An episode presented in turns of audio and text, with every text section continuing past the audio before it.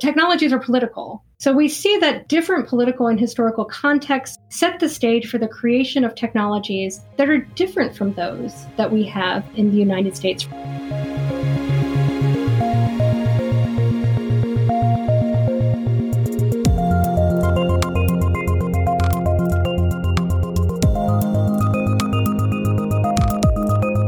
Hello and welcome to Tech Won't Save Us. I'm your host, Paris Marks, and this week my guest is Eden Medina.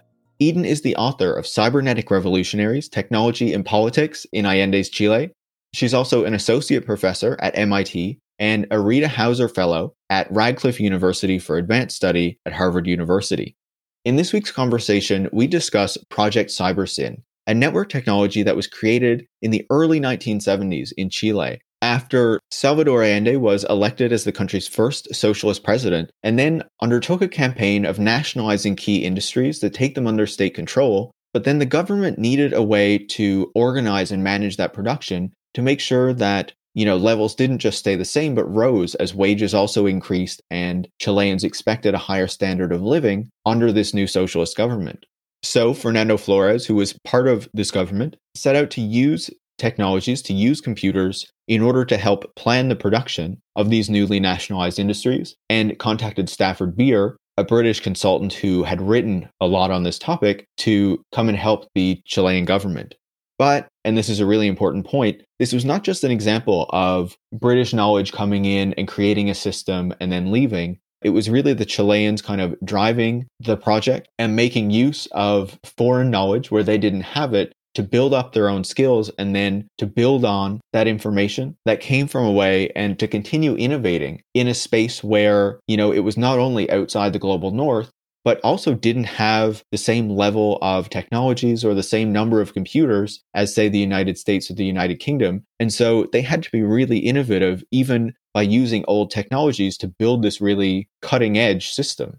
So, this is a fascinating conversation that I had with Eden. I think you're really going to like it. And it also gives us a lot of things to reflect on as we consider what it would mean or what it would look like to build socialist technologies in the present and the kind of questions we would need to be considering and also the challenges that might come up.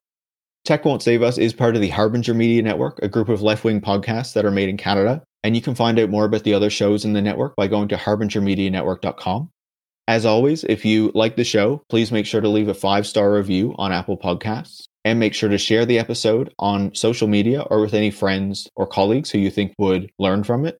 And like every episode, this month's series on tech histories is only possible because of listener support. The shows are available for free to everybody because those who can support the show choose to do so. And those include new supporters like Alexander from London, Hugh, and Raghu Christian from Toronto. So thanks so much to those supporters. And if you like the show and want to join them, you can go to patreon.com slash tech won't save us, where you can become a supporter, get a shout out on the show, join our Discord server, and even get stickers at $5 a month or above. Thanks so much and enjoy this week's conversation. Eden, welcome to Tech Won't Save Us. Thank you. It is a pleasure to be here today. Ah, it's a pleasure to speak with you. I'm so excited to speak with you about Project CyberSyn and, you know, the book that you wrote on this topic that I think a lot of people have gone on to read and have learned a lot about this system that, you know, wasn't lost memory before that, but certainly not as many people knew about it before you wrote your book and started doing your work to, you know, bring it to a wider audience. And so they could learn about what was actually going on in the 1970s in Chile. And so before we get into actually discussing, you know, the system itself and how it worked, there is important context that people need to understand for them to properly appreciate what went into creating the system. And so I wanted to start by getting some of that context around the political situation in Chile at the time that Project CyberSyn was created. And so some listeners probably won't be very familiar with Chilean politics and specifically what was happening in the 1970s.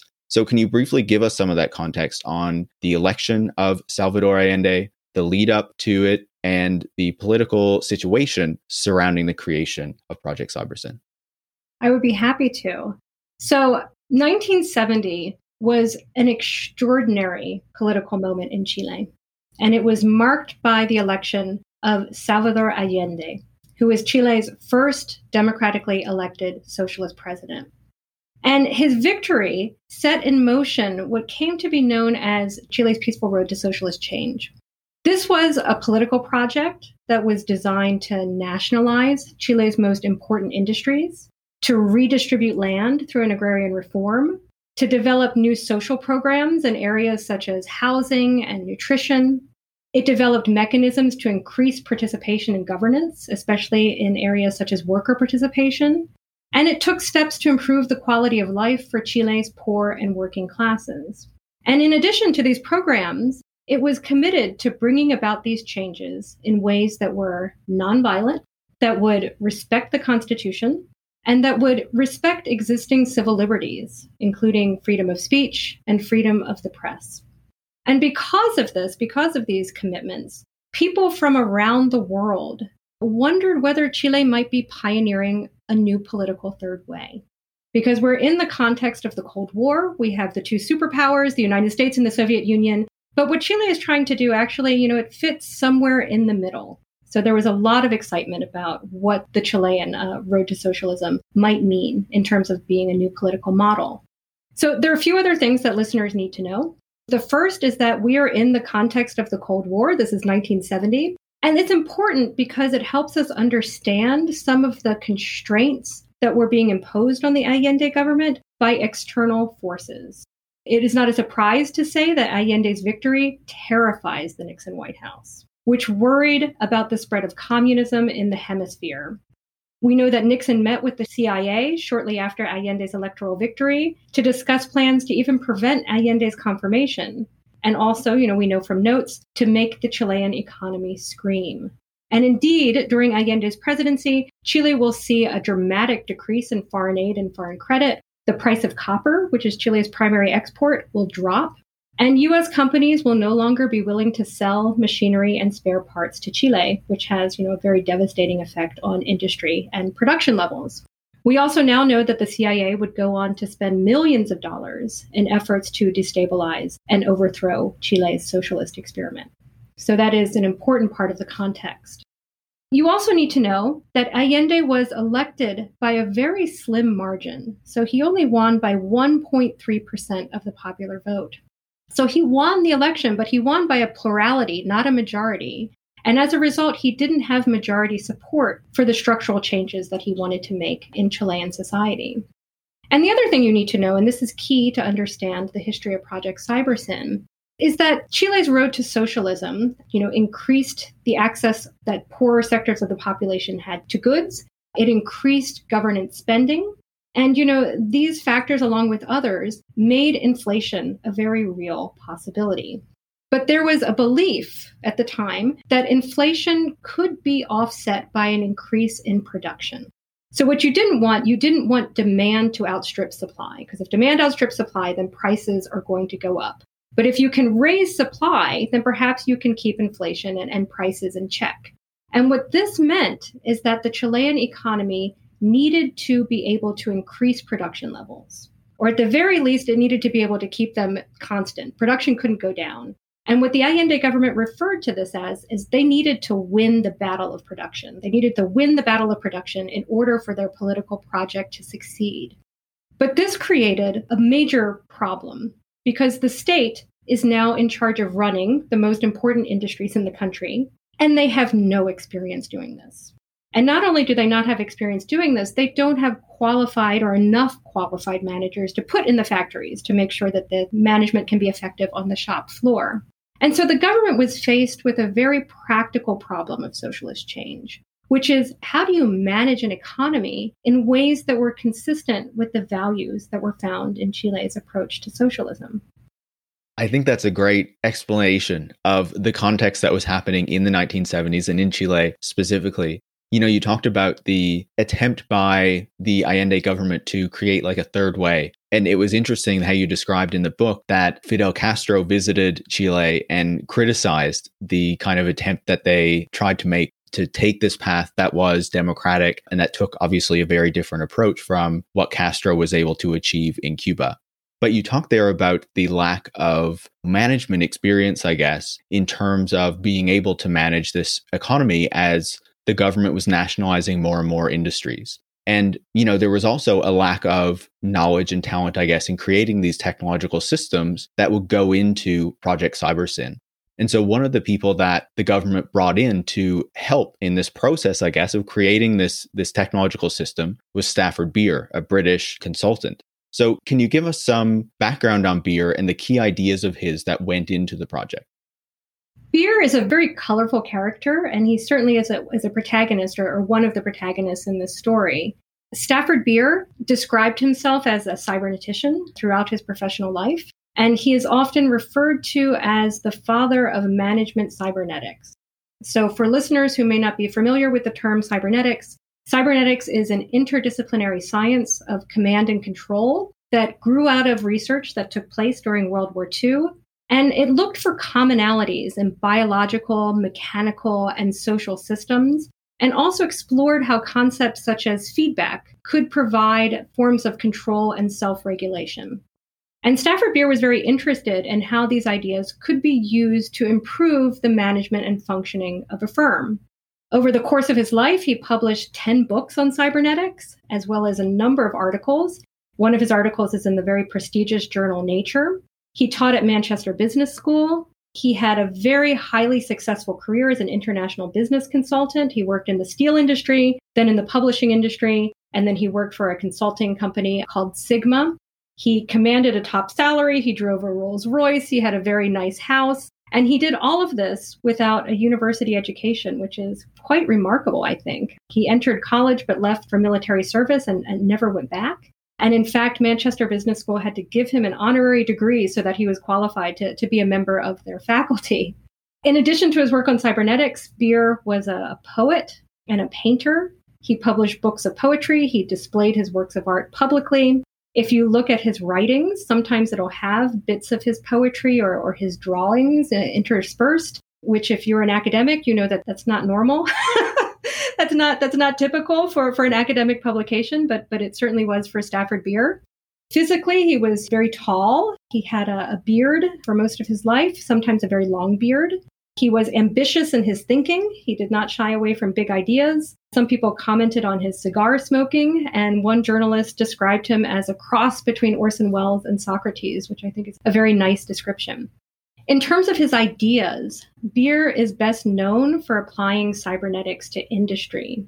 And he viewed industrial management as a problem of control. And so people might think of control in terms of domination, right? I'm going to control you, I'm going to dominate you. Or if I'm a controlling manager, right? Maybe I'm a micromanager who wants to, to control everything that's, you know, taking place within my department or, you know, within my, my office space.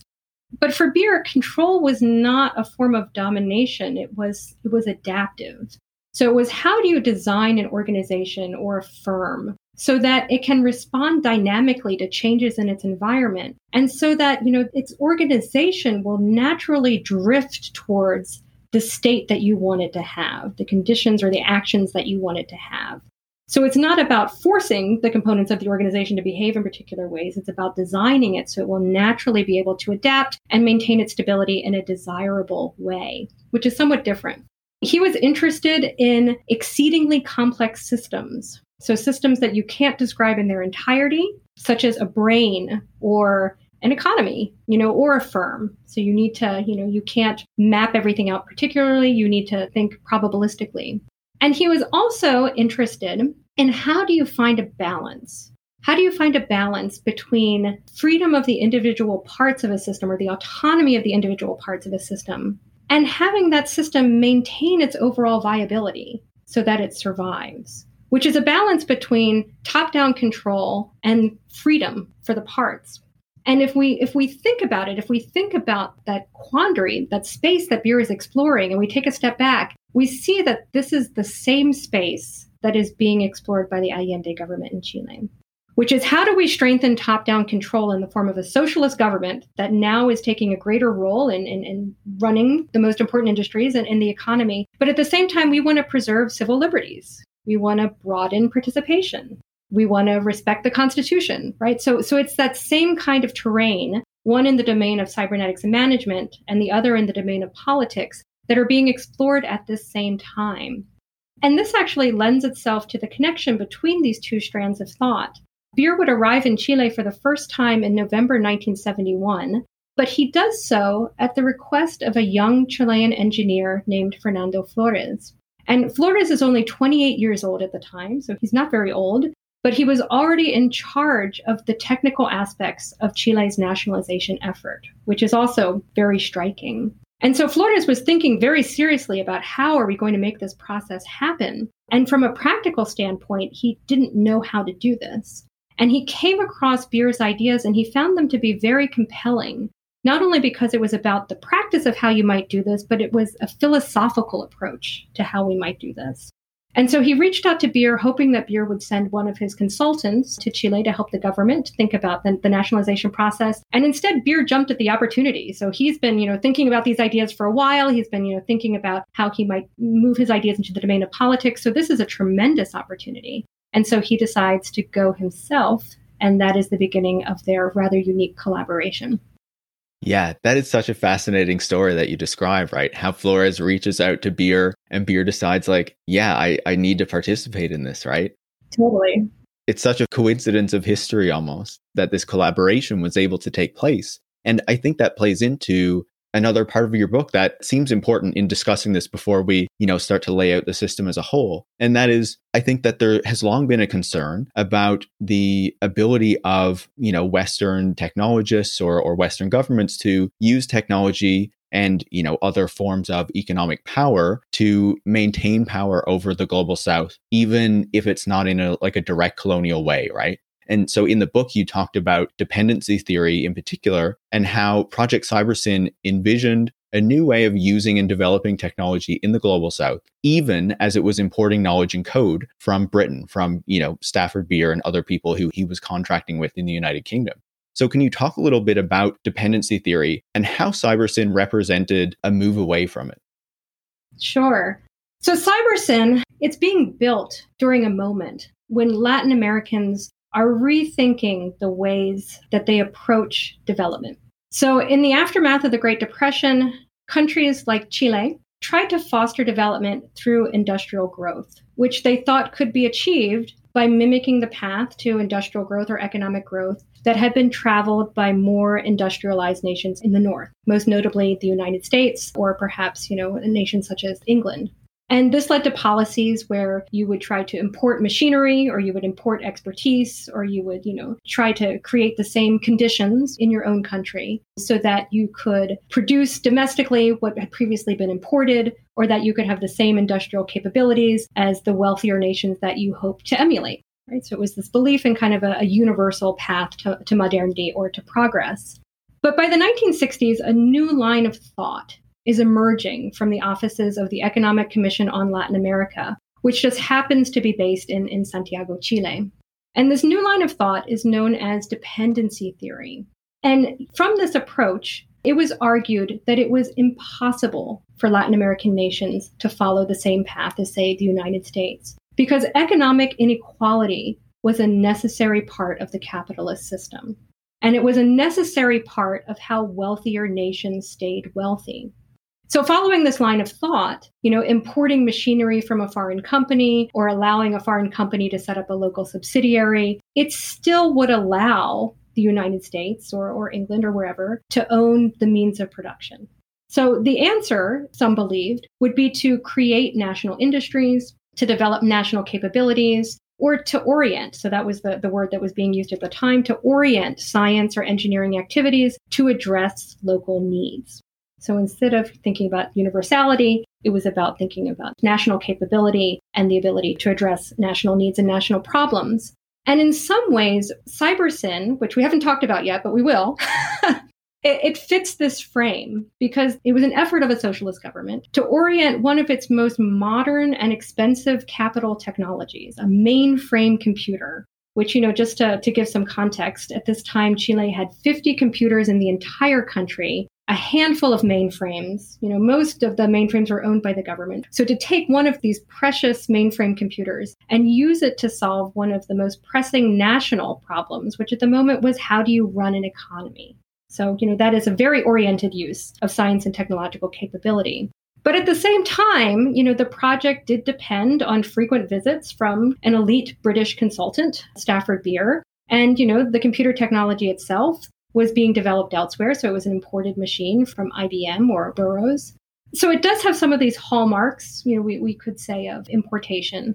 But yet, the Cybersyn story, you know, as we come to know it, is not a traditional story of imported expertise and imported technology. And instead, as we follow the history, what we see is how scientific knowledge and technological developments in this case traveled in both directions. And they changed those who were involved in the project in very fundamental ways. So here is here is perhaps you know a, a, key example. Stafford Beer, who has already been introduced in our conversation, his experience with Chilean socialism it transformed him, and it caused him to radically rethink his relationship to material wealth.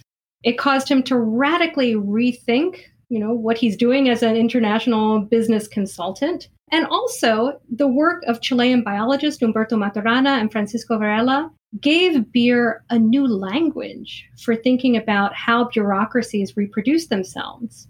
So, in terms of who he was, what he was thinking, the future trajectory of his research, it all was transformed through his time in Chile and his interactions with his Chilean colleagues, which he freely acknowledges.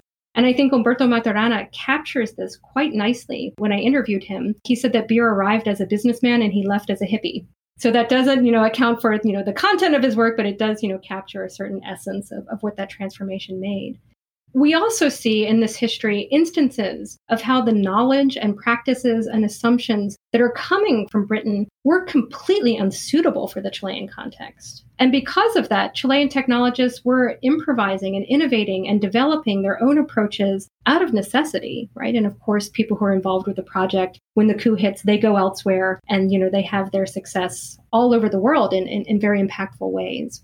So it's not a typical story of technological colonialism or imported expertise. It's a much more complex story, one that's facilitated by friendship, by mutual respect, and political necessity, and also by a space of possibility. And so it's a story of Chile doing something in the area of computing that computer experts in places like the United States and Germany, they didn't even think that it would be possible. But it was possible because of the unique facets of the political context. Yeah, I think one of the really fascinating pieces about the book as well is that it demonstrated that even though the Chilean government and the department or, or whatnot that was working on the system was relying in part on Beer and some of the groups that he was contracting with in the United Kingdom, as that knowledge came back to Chile, you know, they were not only implementing it, but they were learning from it, learning how to build on it, learning how to innovate with it. So it wasn't just like this very simple kind of importation and then this is how it works and, and that's it. You know, the Chileans were really learning from it and building on it, which I think is a really fascinating piece of that. Totally. Absolutely. And so, you know, obviously we have talked a fair bit about the context now and, you know, kind of been foreshadowing the the arrival of the system as we've talked about some of the key players and what was going on at the time. So I think now is the right time to bring in Project Cybersyn itself so can you discuss the system itself? You know, how was Project Cybersyn envisioned to work? What were the kind of goals that the Chilean socialists were trying to achieve with it?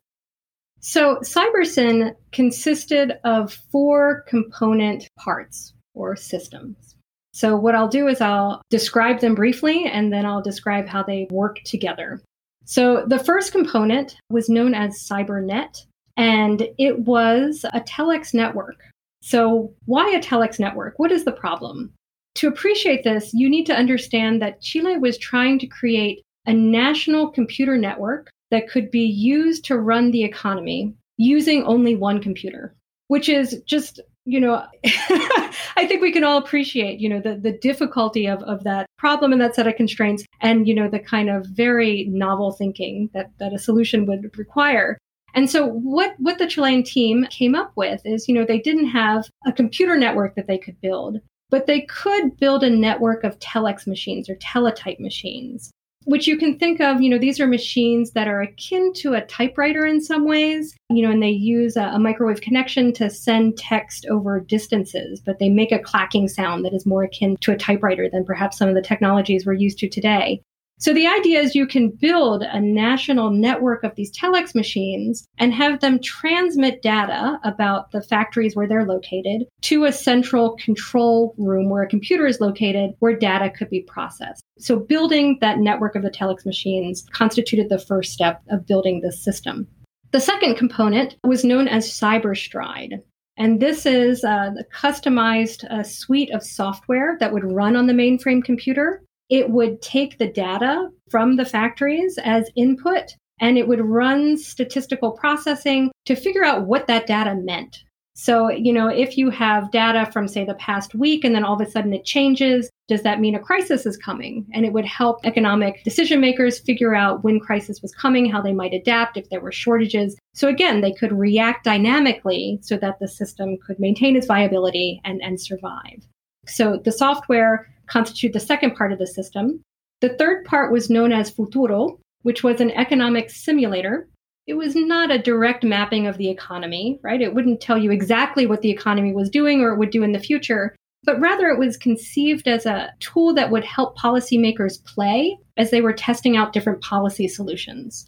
And then the final component was known as Ops Room. And this is, you know, a very futuristic looking space. Perhaps some listeners have seen it before a very futuristic control room that would allow government leaders or perhaps labor leaders to come in and sit in chairs, look at data projected on the walls, and make decisions that were informed by recent data about the economy. So happy to say more about the, the ops room later on if there is interest. But for now, what you need to know is that these four components were given the name Project CyberSyn. So CyberSyn referred to the constellation of these systems and CyberSyn stood for cybernetic synergy. So, cybernetic in, in, reference to the science that was underlying the system, and synergy because the whole was seen as more than the sum of the parts. And the way that this worked is say that you are in a factory being run by the state, you would be sending a small amount of data, let's say around 10 indices of data about production, maybe raw materials, energy, worker absenteeism. You would be sending that to computer center where it was processed using the statistical software. If everything is fine, the manager can just keep doing what they're doing. It's all good. If an anomaly is detected, a signal would be sent from the computer center back to the factory to say, hey, you might have a problem, you need to resolve this.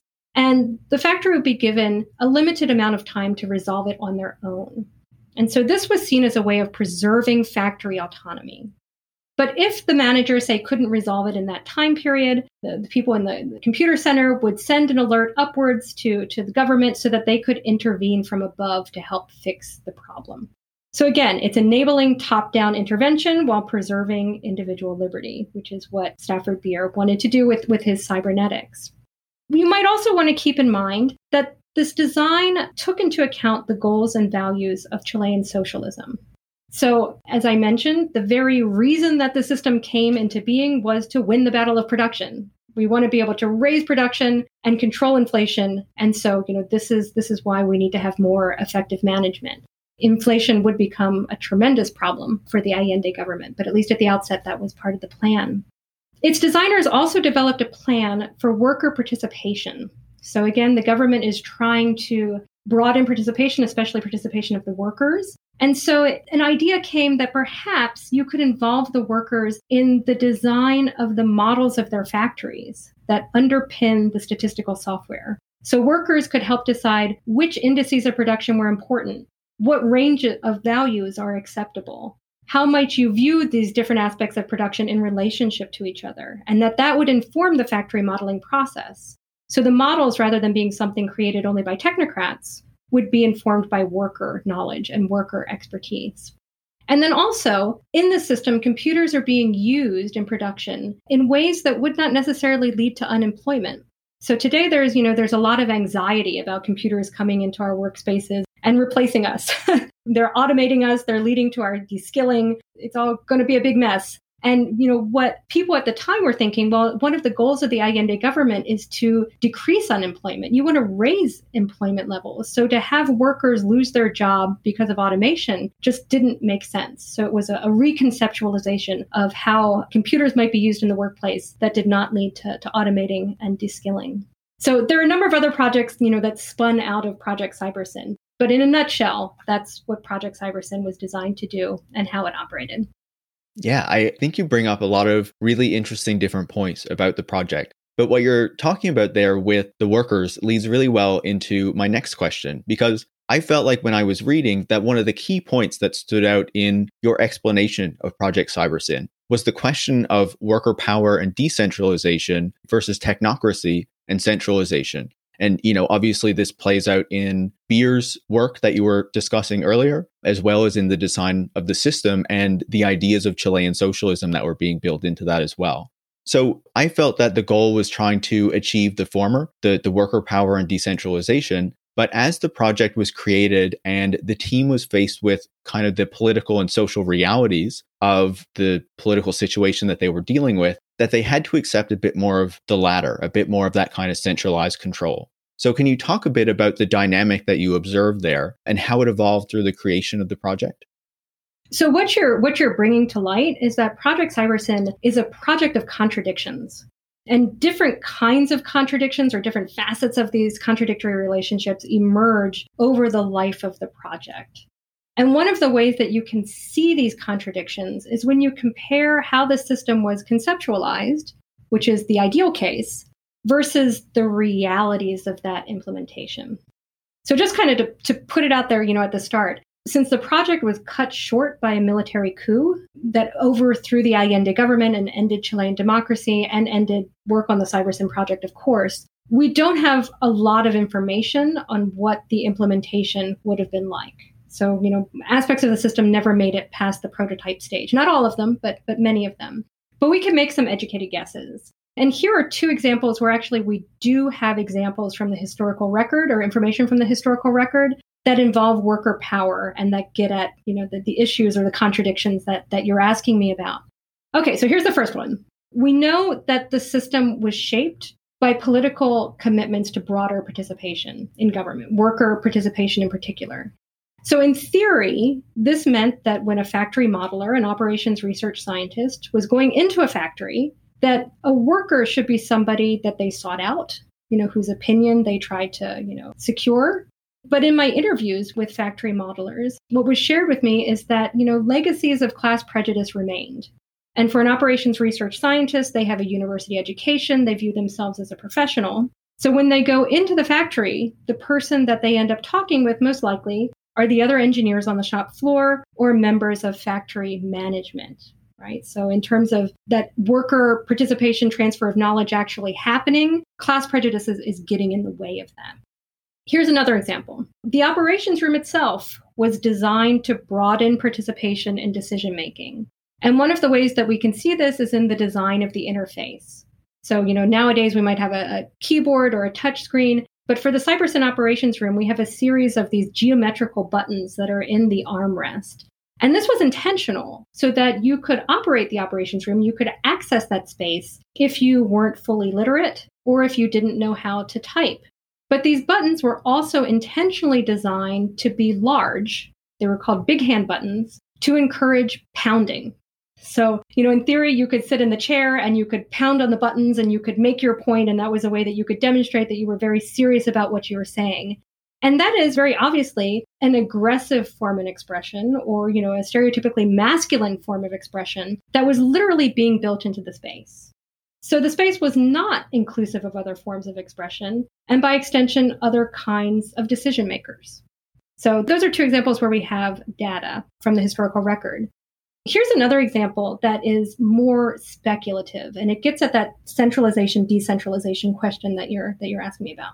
So if you remember, I just laid out how the system worked, you know, and there's that window of time between when, you know, an anomaly is detected in the system and the factory manager can resolve the problem on their own before the government intervenes from above.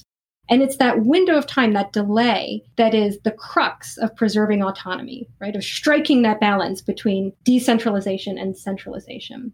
But if we think about it on a practical level, and I've, you know, I've thought about this, how do you preserve that window of autonomy right i mean in practice someone in the computer room could just tell somebody in government and someone you know could act on that kind of knowledge so how do you actually protect that autonomy and i've been thinking about it and you would have to do it through policies and regulations and not through the technology itself And in the absence of such policies and regulations and their enforcement, the technology could easily be used to further centralized government power or government control. So just to show that there is that slipperiness even in, in the design itself, and that a system that had been touted as, as decentralized could very easily become something that is centralized. There are other kinds of contradictions that we see. Over time, we see the government moving from an offensive to more of a defensive position where it's struggling to survive in the face of opposition. And so, this change in context, because you asked about change over time, it pushes members of the Chilean government to focus less on how values are being built into the process of creating and using te- technology and more to thinking about how cybernetic thinking and information technology can be used simply to help the government survive. So it's a shift from process to end goal. And in the case of Fernando Flores, we see him coming to this conclusion bit by bit that tech can't save the Chilean revolution right? It's just there are tanks, you know, there are airplanes, which eventually could lead him to deprioritize the project altogether. Yeah, I think that's a fascinating explanation of that dynamic and how it starts to play out over time, right? And what you're talking about there in the question of how these things would actually play out in terms of that window of time that people had and you know the need for regulation to kind of preserve that autonomy really shows how the technological system cannot exist alone right that there's this whole other construction this whole other political and social entity that exists around it and that it is kind of in conversation with and if those aspects do not reflect what you're trying to achieve with the technology, then it might not be achieved, right? I think that what you're discussing there also gets to my next question really well, which is that, you know, a lot of the technologies that we talk about today, or at least until recently, have been treated as politically neutral, even though that is not the case. And a lot of technology, or, or virtually all technology, have certain ideas embedded within it. But Project CyberSyn was very clearly an example of a technology that was created with an explicit political goal in mind, or explicit political goals, plural. Can you discuss a bit about how politics was embedded within the system itself and what that tells us about attempts to create political or, or left wing technology? Project CyberSyn is a clear example of a technology that was built to achieve a political aim. You know, so in that sense, you know, right off the bat, it is a very rich example for thinking about the relationship of, of technology and politics. But the more that you delve into this story and, and start to examine the complexities of the story, of which there are many, it becomes clear that this is one of many ways that technologies can have political qualities. So, sure, they can assist in the realization of a political goal. They can also help an administration, a party, a coalition, or a person stay in power. They can also be framed rhetorically in ways that align with political values. So in the CyberSyn case, members of the team drafted pamphlets to show that this is, you know, associated with the people science. They created murals and they had one of Chile's most famous folk singers write a folk song about cybernetics and computation in the context of socialist change. And so, you know, in Chile, murals and folk songs were also artistic hallmarks of the political changes that were taking place. So, so tying them visually and, you know, through audio culture to those kinds of, of political shifts. Technologies can also be designed to facilitate and encourage a set of desired interactions and relationships, or they can be desired to block or discourage a set of undesired interactions and relationships. So, to go back to the operations room, we can design a user interface so that it's accessible to people with limited literacy and typing skills, right? We can have that value of accessibility. We can decide to arrange chairs in a circle so that all the occupants in the room are given equal status. We can remove a table in the operations room to encourage conversation and discourage paper shuffling. Or we could decide to limit the amount of data that the system collects to prevent government overreach and abuse. Right? So all of these decisions are about process. We can also think about the politics of process and work to ensure that the relationships that are involved in the creation of this new technology uphold a set of particular political commitments. So we can ask for worker input in factory models and worker expertise, etc. So, you know, that's just like a snapshot. So politics are everywhere in the system, and there, there are a number of ways that we can think about it. But what the CyberSyn history helps us do is it helps us see the complexities and nuances even among those different ways of approaching the relationship of technology and politics. So, for example, we can see in this project that when we use the phrase political project or technology in the service of a political project, political projects contain a multiplicity of beliefs and strategies and priorities and sometimes these vary widely and they can even conflict with one another. So, in Chilean history, in this particular moment, we see that there are deep divides in the left about what socialist change should look like and the strategies that should be used to make it a reality. And so this means that we can't just say, you know, rather simply that CyberSyn was a socialist technology without also asking what socialisms were present at the time and what socialisms were actually going to be facilitated through this system, or consider what other strategies or end goals were on the table and were not pursued and why. So there is this multiplicity within the phrase political project. And we also, when we looked at this history, we see how technical experts struggle to fully understand the needs and experiences of those they wish to help. So here's an example. We can talk about technologies that empower workers. And indeed, this is something that, you know, Beer talked about a lot. But workers are not a monolith. So, you know, using that appeal to, to empowering workers, that is doing a lot of glossing over and simplification. When we look at Chilean history, we see that some workers, many workers, supported the Allende government, but not all. Some workers aligned themselves with the centrist Christian Democratic Party. Some workers supported the new participatory mechanisms that the government was putting in place, but not all. Some had already secured access to power through previous union structures and leadership structures and were not as keen to embrace change.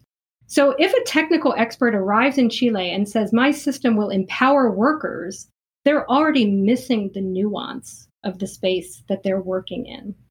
And similarly, because these spaces are so complex, it can be difficult to pin down how power relationships operate in these spaces within these socio-technical systems and that they're subject to change. So to, to get a full grasp of that. So you asked about, you know, creating a political technology or thinking about a political technology or a leftist technology. So if, if that is your concern, I would say these are the kinds of considerations that you would want to keep in mind. I think you should ask yourself if you're thinking about the relationship of politics and technology as a characteristic of the technology itself. So, are you thinking about things like, oh, it's going to be less expensive so more people can access it? Are you thinking about the component parts of the technology, like whether they're sourced from this country or that country or from this company or that company? Right? Are you thinking about the characteristics that go into the actual technological artifact? Are you thinking about an end goal or a political aim? And if so, whose end goal and whose political aim and you know what is what does that mean and how does that play out? Are you thinking primarily about keeping a particular administration, party, or person in power, if that is your end goal? Or are you thinking about a series of social relationships that form part of how that technology is built and used? And if you're doing that, are you also thinking about ways to maintain those relationships or ways that those relationships might become malleable? And then, drawing from Project CyberSyn, you might even want to think about what happens when these different ways of making technologies political or making politics technological, you can pick your pick. What happens when they're brought into conflict with one another? How do you prioritize them? So, for example, in CyberSyn, in the history of CyberSyn, we see this tension between wanting to prioritize an end goal versus wanting to prioritize the process. Is it enough to win the battle of production? What if it means having engineers go into factories and treat workers with disdain? But what if you prioritize the process and commit to worker participation, knowing that it will make the end goal more difficult and possibly elusive? And so this is the problem space that the people I was studying were navigating. And so I think this history really helps bring these complexities to light and invite further discussion. You can see how, you know, everything that you're discussing there in relation to Project CyberSyn, but also these broader questions that you're laying out are still incredibly relevant today, right? Even in the political situation that we find ourselves in, that is quite different from Chile in the 1970s. So I think those are really relevant questions to consider. And then as we think about how Project CyberSyn evolves and how it is actually able to be used, there is a particular event that you describe in your book as one of the ones that demonstrate the potential usefulness of a Project CyberSyn or at least some of its constitutive parts, right? And so the truck driver strike of October 1972 is a particularly important test of at least one aspect of Project Cybersyn. So, why was that event significant? And what role did the technology play in helping the government to overcome it? So, the October strike, which is also known as El Paro de Octubre, was a turning point for the Allende government. It was a turning point for Project Cybersyn. And I think, you know, if people read the book Cybernetic Revolutionaries, it's also like a turning point in, in the narrative of, of the history as well. And it's this moment when the government shifts from being on the offensive to being on the defensive. And kind of after the strike, the government is just struggling to stay alive. Whereas before it was trying to, you know, implement a vision of, of socialist change. And in order to understand the events of the strike, you need to know something of, of the context. So the strike takes place in October 1972. But throughout 1972, opposition to the government had continued to grow. Opposition had been fueled by rising inflation, consumer shortages, and there's also a propaganda campaign in the media that is, you know, instilling fear of socialism, instilling fear of the Allende government. So this is what daily life is like in 1972. And, you know, just as we were talking about the multiplicity of beliefs within the popular unity government, you know, there are a multiplicity of strategies within the opposition. And so members of the centrist Christian democratic parties, they say, okay, we're going to, you know, we're going to take the constitutional route. We're going to hope to get a two thirds majority in the upcoming congressional election. And if we do that, we can impeach Allende. And that's how we can, you know, move from the socialist experiment. But for members of the right, including members of the economic elite, they start to think that perhaps a coup, overthrowing the government, is the more desirable solution. And so they start planning to create the conditions that would foment the coup and, by extension, bring the Allende government to an early end. And the moment for when they can put their plans into action, it arises in October 1972 when the government decides to create a parallel state trucking industry in the southern town of Aysén. And in response, members of a truck owners business association or Gremio decides to go on strike to protest government activity in this sector. And the strike soon grows from this area of the country and becomes national. So we see quickly, you know, truck drivers in Aysén, 12,000 truck drivers, 40,000 truck drivers. And the goal is that, you know, they will block the roads, sometimes violently. They will block the flow of fuel, supplies for manufacture, commercial goods, essential items, and they will make it so Chileans cannot access these items that, that are necessary.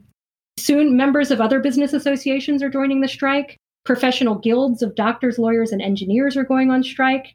The retail gremio is joining the strike, so you can't get access to stores. Factory owners are closing their factories, etc. And all of this is with the intention of creating the conditions for a coup by preventing Chileans from getting the goods and services that they need. And members of the right are exacerbating this by hoarding goods and disposing of goods to, to exacerbate shortages. You know, so it really is this very tense and dramatic moment. Now, in response, members of Chile's industrial belts decide to take matters into their own hands. They figure out how to open their factories, they figure out how to restart production, they rethink networks of distribution so that goods can be placed directly into the hands of Chilean consumers. They can use trucks at their factories to improvise new distribution networks, etc. And it's at this point that the telex network that was designed for Project Cybersyn starts to come into play. So a few days after the strike starts, Fernando Flores, remember he's the, the engineer who invited Beer to, to come to Chile, he's talking with another member of the project, Mario Grandi, and they say, hey, what if we use cybernetics and what we've learned from Project Cybersyn to, you know, help the government's response to the strike. And so what they do is they create a command center in the presidential palace and they bring political leaders, government leaders, labor leaders physically to that command center and create in essence a human network where people can share what's going on. They can reach out to people who are in their networks and therefore have this adaptive system, right, that will help the government respond and survive. And moreover, they set up a series of specialized command centers with telex machines. So, for example, there was a, a, specialized command center for industry that would connect members of you know the government chain of command to what is taking place on, on the shop floor to find out oh what materials are missing in, in this area? Who needs fuel? What trucks are available? What roads are open And through this dynamic network of communication, be able to keep some level of production and distribution going and survive. I mentioned that, you know, most of the components of Project Cybersyn never made it out of the prototype stage. The CyberNet network, the network of telex machines, in this instance, was vital to the Allende government being able to survive the strike and continue to, to stay in power. And, you know, for people who are interested in cybernetic history, I would argue that it is therefore one of the most significant moments in cybernetic history because we actually see it contributing to a historical event of recognized importance.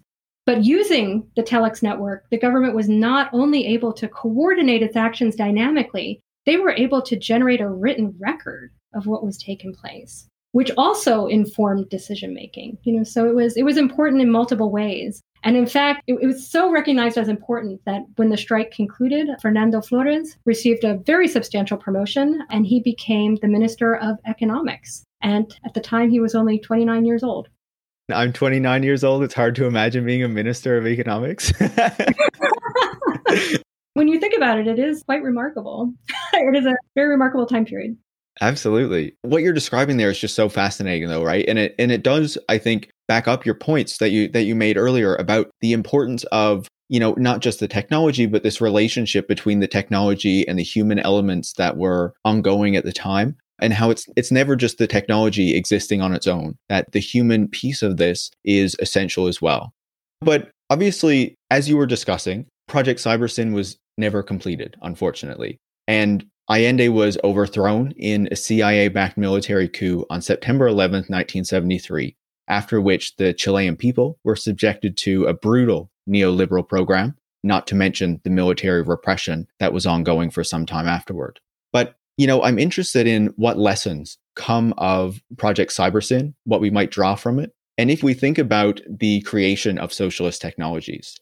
In the book, you discuss how the goal of Project Cybersyn was not to automate labor, but to empower it how it was a demonstration of innovation outside the global north and capitalist dynamics, and how it was cutting edge despite using outdated technologies from a global north kind of point of view. In your view, and in the light of the modern ideas about what constitutes technology and innovation, what should we take away from these aspects of Project Cybersyn? Yeah, so there are many things that we can we can take away from Project Cybersyn. For example, it did use older technologies in creative ways, like telex machines, you know, become akin to a, to an internet. Slide projectors in the operations room become akin to like a flat panel display. And it's because they're being used in, in very creative ways. And, and, you know, so that might be a, a takeaway for how we think about our older technologies today, especially, you know, as we're more sustainability minded. So there, there are a number of things that we can say, but I would like to highlight a few things. So, one takeaway that I think hasn't been stressed yet in our conversation is that Project Cybersyn it was cut short. So, you know, a military coup took place on September 11th, 1973. It resulted in the death of Allende, the end of Chilean democracy for 17 years, and brought the dictator Augusto Pinochet to power during that time period. So it was a project that was cut prematurely short. Much of what we can say about the project outside of its design is therefore purely speculative. So, would it have won the battle of production? Would it have empowered workers? Would it have changed government decision making in substantial ways? You know, we see hints of what could have been had the government survived, but we can't know for sure. But what we can say for sure from this history and from this event is that international geopolitics can cut the life of innovative technological projects short, and also that it can play a role in determining what technologies succeed and thrive. And therefore, we cannot evaluate this technological success or thriving on technical merits alone. So what we see is that, you know, Technologies thrive in part due to the conditions that brought them into being and allowed them to thrive. And these conditions are connected globally. So to say that a US technology or a US tech sector is dominant because it is inherently technologically superior is ignoring the global connectedness of history. And to focus only on US technological successes or the policies or conditions that made those success possible is to obscure how those same policies or context or beliefs foreclosed opportunities for innovation in other parts of the world. So drawing attention to that global connectiveness and its effect on innovation, I think is, is one key takeaway. Another key takeaway, I think, is that the Cybersyn history challenges us to think more deeply about the relationship of technology and politics. So you asked me, you know, earlier about neutrality versus whether, you know, technologies have politics. You know, I would say that neutrality is just it's off the table. you know, technologies they are created in particular contexts, they're used for certain aims, they involve power relationships. Technologies are political in many, many, many, many, many ways. Building off of that, I would say that saying a technology is connected to a political project does not necessarily mean that there is a connection to that political project or that we're all talking about the same kind of connection. So let me expand on that idea.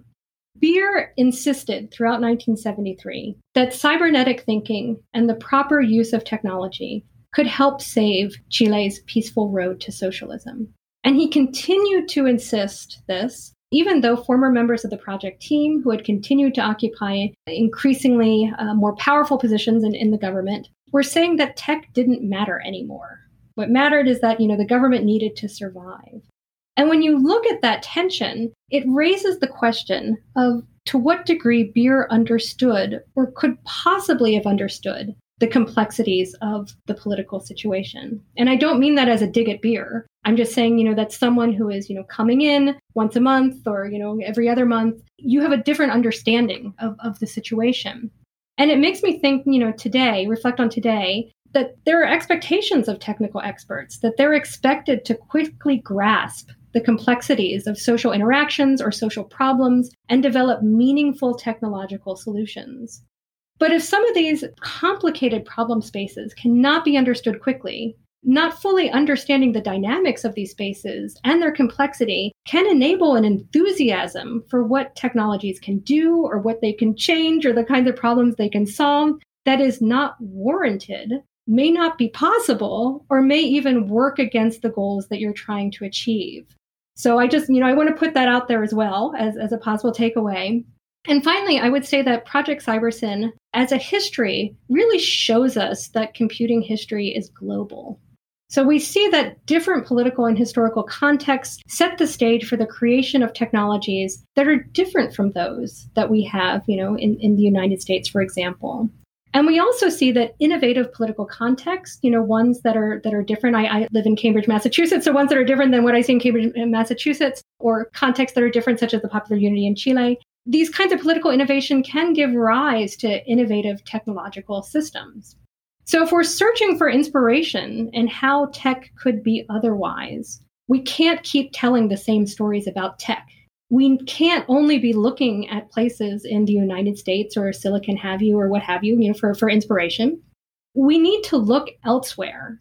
And we have to have a better appreciation of how people working in different times and places understood possibility and how they attempted to remake their worlds using the tools that they had at their disposal. So that's the last takeaway that I will leave your listeners with. I think that is an essential takeaway and such a good one to end this discussion of Project Cybersyn on and, you know, this larger question of technology, of innovation, of where it comes from and, you know, of where it can be produced. And I think it really cements the point that we need to not just be paying attention to the development of technology in the United States or certain European contexts, but to take a wider view and to look at what has been happening in more parts of the world. And to close, I wanted to ask you about Chile now. You know, as you discussed in your answer, there was a military coup in 1973 and democracy later came back to Chile. But for a long time, the constitution that was implemented during that coup remained in Chile. And there has been a growing movement in recent years to change that constitution and I think to change a number of things about Chilean politics and, you know, the Chilean state through that process. You know, I was reading earlier this week, there was an election to elect a new legislature to see if this process would continue. And it seems like enough people were elected who support changing the constitution to now facilitate some sort of process. So, can you talk a little bit about what is going on in Chile right now as this process continues? Sure. So, just briefly, you know, I, I can explain a bit about the context. So, the current constitution in Chile, as you mentioned, was drafted during the dictatorship. And when Chile returned to democracy, political leaders who were, you know, trying to instill a, a, new democratic government opted to make that transition constitutional. And therefore, that constitution continued even after Chile returned to democracy. So there has been, you know, now decades of frustration, struggle, discussion about how democracy couldn't fully return to Chile while that constitution was still in place. And indeed, that constitution had been intentionally designed to further, you know, some of the beliefs or, or power structures that were favorable to, to the military and to the dictatorship. So changing the constitution has not only symbolic, but like very real significance to the trajectory of democratic return within Chile. So just as way of, of way of context. As you mentioned, delegates were, were just elected who are going to be involved in, in the drafting of that new constitution. You know, as a historian, I, I tend to, to look at things in, in historical context. And so perhaps, you know, this is already resonating with listeners of the podcast that, you know, there are these moments where, you know, people from around the world watch Chile and wonder what is going to happen. Certainly in the case of the Allende government, you know, Chile was seen as a, as a place of possibility. I would say for others, the neoliberal reforms that were put in place by the Chicago boys under, you know, the Pinochet dictatorship, people from around the world were looking at Chile as a place of neoliberal possibility. Chile once again is, you know, is a space of political possibility and, you know, I'm I'm excited to see what will happen and, you know, I, I wish I wish Chile well. And I absolutely echo that statement. And, you know, I think that we'll all be hoping that they get the kind of constitution that the people of Chile deserve to have to really have a proper, you know, democratic entity and to uh, improve their well being, their society in the way that they want to. Eden, I really appreciate you taking the time to come on the show to discuss Project Cybersyn, all these topics related to it, and to fill us in on these aspects of Chilean history that I think a lot of people won't be aware of or be very knowledgeable about. So thank you so much. It was a pleasure, and I'm happy that there is continued interest in the story, and you know, hope that it is something that, that also speaks to, to quandaries in the present day. Eden Medina is the author of Cybernetic Revolutionaries Technology and Politics in Allende's Chile, an associate professor at MIT, and the Rita Hauser Fellow at Radcliffe University for Advanced Study at Harvard University. You can follow Eden on Twitter at, at Eden Medina. You can follow me at, at Paris Marx, and you can follow the show at, at Tech Won't Save Us. Tech Won't Save Us is part of the Harbinger Media Network, and you can find out more about that at harbingermedianetwork.com. And if you like the show, you can become a supporter by going to patreon.com slash tech won't save us. Thanks for listening.